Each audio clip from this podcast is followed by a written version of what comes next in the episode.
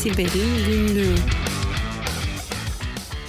Siber'in günlüğünden herkese iyi haftalar. Ben Murat Lostar. İyi haftalar. Ben Tuğba Öztürk. Bu haftaki dört haberimizin ilki Facebook kötüye kullanmadan önce başkasının gözünden gör güvenlik açığını biliyor muydu? İkincisi Avrupa Merkez Bankası'nın hacklenmesi ve veri sızıntısı. Dolandırılan Türk öğretmenin mağduriyeti ve yeni bir terim worshipping. Evet Tuğba böyle dört tane haberimiz konumuz var. Ee, ilkiyle başlamak ister misin Facebook'la? Evet Murat. E, dinleyicilerimize kısa bir hatırlatma geçelim. Bana göre çağımızın en büyük güvenlik açıklarından bir tanesi e, View As diye de bilinen başkasının gözünden gör özelliği vardı Facebook'ta biliyorsun. Ve bu özellik bu açık meydana geldikten sonra geçici olarak devre dışı bırakılmıştı Facebook tarafından.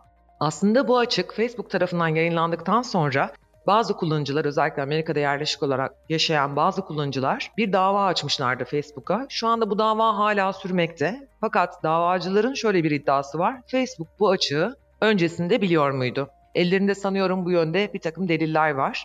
VUS özelliği de bir e, bug tespit ediliyor öncelikle ve bundan hackerlar faydalanabiliyorlar. Bazı kaynaklara göre 29 milyon, bazı kaynaklara göre 50 milyon kullanıcıyı etkiliyor. Kısaca özetlemek gerekirse o sırada oturumu açık olan bütün kullanıcılar aslında bu açıktan etkileniyorlar. Çünkü saldırganlar token'ı ele geçiriyorlar.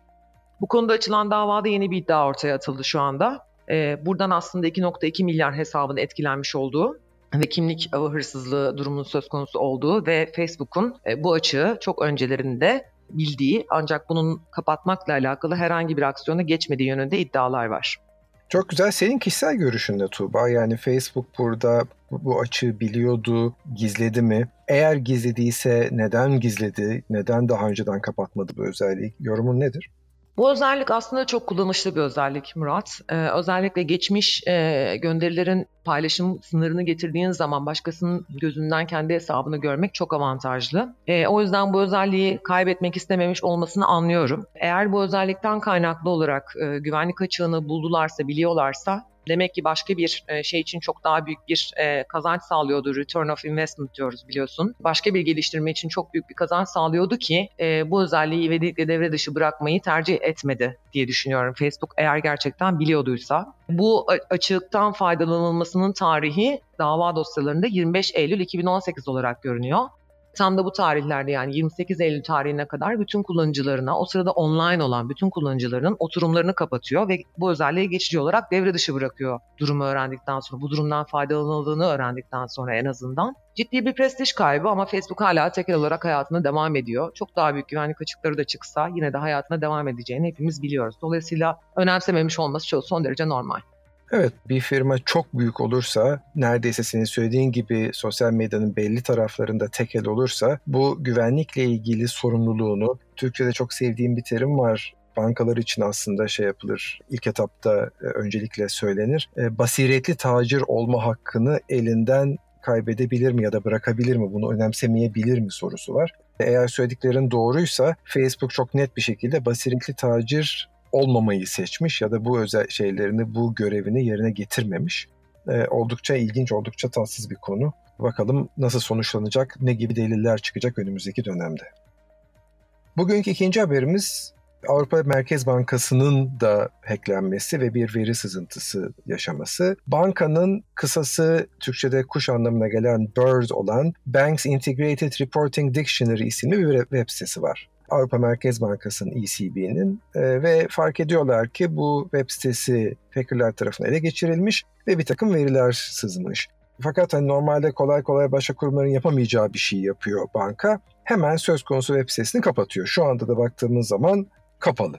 Temelde ne gibi bilgiler sızdı diye baktığımız zaman işte bu Bird'e üye olan çoğu diğer bankacı, diğer dünya, Avrupa'daki diğer bankaların çalışanları olan insanların e-posta adres, adresleri, normal adresleri, isimleri, pozisyonları gibi bilgiler sızıyor. Görünen iyi haber büyük olasılıkla parolaların sızmadığı yönünde. Hemen Avrupa Merkez Bankası doğal olarak bir Avrupa kurumu olduğu için bizim KVKK'nın karşısı GDPR'e kendi yerel veri otoritesine bununla ilgili bilgi veriyor ve de çalışmalara başlıyor. İlginç haberlerden bir tanesi birçok sefer birçok e, sızmada bunu konuşmuştuk hatırlarsan.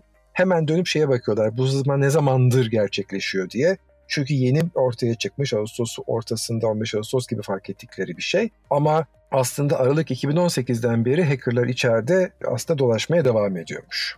Bundan sonra ne olacak dersen bundan sonra da e, işte hem web sitesini güçlendirip yeniden açacaklar hem de çalışanlara başta phishing olmak üzere bilgi güvenliği konusunda yeniden eğitim veriyor olacak. Ben e, bu haberin üzerine şunu çok merak ediyorum. Biliyorsun Avrupa GDPR'ın merkezi ve burada da Avrupa Merkez Bankası'nın çalışanlarının kişisel verileri bir şekilde ifşa olmuş durumda. Acaba GDPR tarafında herhangi bir yasal yaptırım olacak mı yerel otoriteler tarafından? Ne dersin Murat? Valla bence olacaktır. E, GDPR tarafındaki e, cezalar yeni yeni başladı ve söz konusu cezalara baktığımız zaman çok geriden gelen konular olduğunu düşünüyoruz, olduğunu görüyoruz. Dolayısıyla buradan şunu anlıyorum. Aslında biraz zaman var söz konusu breach'i, Avrupa Veri Koruma Otoritesi'nin incelemesi, burada eğer varsa Avrupa Merkez Bankası'nın kusurlarının tespit edilmesi ve bunun doğrultusunda bir ceza kesmek için herhalde bir e, bir yıl belki bir buçuk yıl beklememiz gerekecek. Ama o haberi olumlu ya da olumsuz gördüğümüzde mutlaka burada üzerinden geçeriz. Evet, ilginç yanı da bir kamu otoritesinin bir kamu otoritesine yaptırım uygulayacak olması. Bu da aslında bence örnek alınması gereken noktalardan bir tanesi. Doğru. Türkiye'de e, çok az kişi bir başka e, kamu kurumunu, bu bir belediye olabilir, bu bir valilik olabilir ya da bir bakanlık olabilir, dava etmeyi ya da onu şikayet etmeyi düşünür. Çünkü sonuçta hiçbir şey olmaz, kol kırılır, gen içinde kalır diye düşünürüz. Avrupa'da hayat öyle akmıyor. Aslında birçok farklı örnekte bir devlet otoritesinin bir başka devlet otoritesine işte şey yaptığını, ceza kestiğini ya da dava sonucunda e, devlet tarafının kaybettiğini Avrupa'da görüyoruz. Bu iyi bir şey midir, kötü bir şey midir tartışılır ama e, ben Türkiye'de biraz daha fazla görmek istiyorum. Adalet taraflar kim olursa olsun eşit bir şekilde hayata geçmeli diye düşünüyorum. Evet Murat, hazır adaletten bahsetmişken şu anda Antalya'da e, kredi başvurusunda bulunan e, ÖF isimli diyelim bir e, öğretmenimizin başına gelen bir hadiseyi anlatmak istedim dinleyenlerimize. Aslında olay şöyle gerçekleşiyor. Kredi başvurusunda bulunuyor bir bankaya ve daha sonra her nasıl oluyorsa kredi başvurusunda bulunduğu bir takım bilgileriyle beraber, kişisel verilerle beraber dolandırıcıların eline geçiyor bu bilgiler. Hesap bilgileri de dahil olmak üzere ve dolandırıcılar kendileri, kendisini arayarak banka etkilisi gibi tanıtıyor e, kredi notun düşük, kredi başvurusunda bulunmuşsun, hesabına para yatırıp çekeceğiz, hesabında bir miktar hareket yaratacağız ve daha sonra kredi notun yükselecek ve bu sayede kredi kullanabileceksin şeklinde davranıyorlar. Öğretmen karşı tarafı banka etkilisi sanarak bu duruma onay veriyor. Hesabına toplam 3 kere para yatırılıyor ve muhtelif tarihlerde tekrar bu paralar çekiliyor. Fakat daha sonra bankanın genel merkezinden arandığında aslında bu durumun tamamen bir dolandırıcılık olduğunu ve böyle bir dolandırıcılık sürecine alet olduğunu öğreniyor öğretmen ve konuyla alakalı gereken resmi mercilere suç duyurusunda bulunuyor, şikayette bulunuyor. Bu olayların üzerinden iki sene geçiyor. İki sene sonra KH isimli bir kişi internet üzerinden Murat A isimli bir kişinin hesabına para yatırmak suretiyle bir cep telefonu satın alması gerçekleştiriyor. Ancak bu Murat A bu telefonun satış, satıldığı sırada hesap numarası olarak söz konusu öğretmenin hesap numarasını veriyor ve aslında öğretmeni arayarak kendini banka yetkilisi gibi tanıtan kişiler de zaten bu kişiler. Bu şekilde 2-3 kişiyi dolandırdıkları düşünülüyor. E, her seferinde bu öğretmenin banka hesap numarası kullanıldığı için de mağdur olan kişiler savcılığa suç duyurusunda bulunduklarında söz konusu öğretmenin bir şekilde tutuklanması ve mesleğinden men edilmesi durumu söz konusu oluyor. 68 gün tutuklu yargılanıyor. Şu anda da 3 yıl 4 ay olan hapis sürecinde kendisi. Buradan geçmiş olsun dileyelim ve bütün kullanıcılarımızı ve dinleyenlerimizi uyaralım. E, bu tür dolandırıcılık durumlarına kesinlikle kanmayın, inanmayın. E, her zaman dikkatli davranın. Bu tür talepler geldiğinde mutlaka bankayı siz arayarak durumu teyit edin diyelim. Ne diyorsun Murat? Olaya şu açıdan bakacağım. Aslında iki açıdan bakacağım. Bu olaydan ve bu kişiden bağımsız. Bu gibi konularda aslında bazen de ne oluyor biliyor musun Tuğba? Bir kişi bir yere para yolluyor. Ondan sonra parayı ben yollamadım, hack edildim deyip bankadan parayı talep ediyor.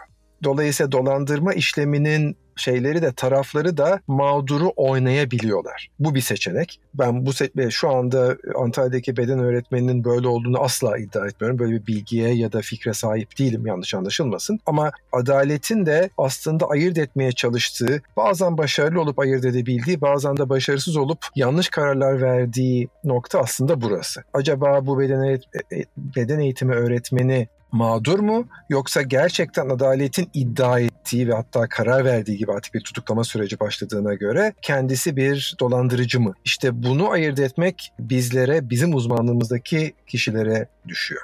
Evet katılıyorum. Burada yapılması gereken aslında bir adli bilişim süreci var. Ee, ancak okuduğum haberlere göre böyle bir süreç işletilmemiş. Can alıcı olan noktaysa bu davanın görülmesinden iki sene önce öğretmenin hesabındaki şüpheli işlemlerle ilgili bankadan gelen çağrının ve e, edindiği bilgilerin doğrultusunda böyle bir suç duyurusunda bulunmuş olması. Ancak dava dosyasını incelediğimizde bu bilgilerin dava dosyasına delil olarak konulmadığı çok ilgimi çekti. Dolayısıyla benim aslında bu öğretmenin mağdur olduğuna da dair e, biraz e, görüşüm oluştu açıkçası. Ama tabii ki en doğrusunu adalet bir şekilde tecelli edecektir diye düşünüyorum. Bu haftanın son haberi aslında haberden hareketle yeni bir terimi anlatmak istiyorum. Buradaki yeni terim ise warshipping diye geçiyor Tuğba. Warshipping şu, içinde pil olan, kendi başına uzunca bir süre çalışabilen, kablosuz ağı olan ve de bir basit GSM hattı üzerinden uzakta hackerla bağlantı kurabilen bir cihazın posta yardımıyla kuruma ulaştırılması. Zarfın yollandığı kişi postayı alıp içine açtığında elektronik cihazları gördüğünde doğal olarak dönüp şey yapacaktır. E, bunlar da nedir deyip söküp yırtıp at, kırıp atacaktır. Dolayısıyla işe yaramayacaktır. Kısa süreli olacaktır. Bu yüzden saldırganlar bu elektronik parçaları genellikle böyle içinde pamuk olan böyle staff dediğimiz böyle peluş oyuncakların içine koyuyorlar ve dolayısıyla e, o kişiye hediyeymiş gibi giden oyuncak da masanın üzerinde yerini buluyor. Çok daha uzun süre kalıyor. Hatta zaman zaman daha da ileri gitmek pil şarj süresini uzatmak, daha da uzun dinleme ve e, saldırı yapabilmek için saldırganlar bu zarfların ve veya oyuncakların üzerine şeyler de koyuyorlar. E, güneş panelleri de koyuyorlar. Çok küçük tabii. Böylece süreyi e, günlerden haftalara, hafta, haftalardan aylara çıkarmayı hedefliyorlar. Bununla beraber işte yolda da e, bu posta bir yerden bir yere giderken sonuç olarak standart posta marifetiyle yollandığı için Road Warrior dediğimiz yapı sayesinde de e, içindeki GPS ile e, postanın hangi gün nerede olduğunda yoğun bir şekilde takip edebiliyorlar. Evet Murat hem siber casusluk hem ortam dinlemesi için çok güzel fikirler verdim bugün. kullanılmaması ricasıyla diyelim.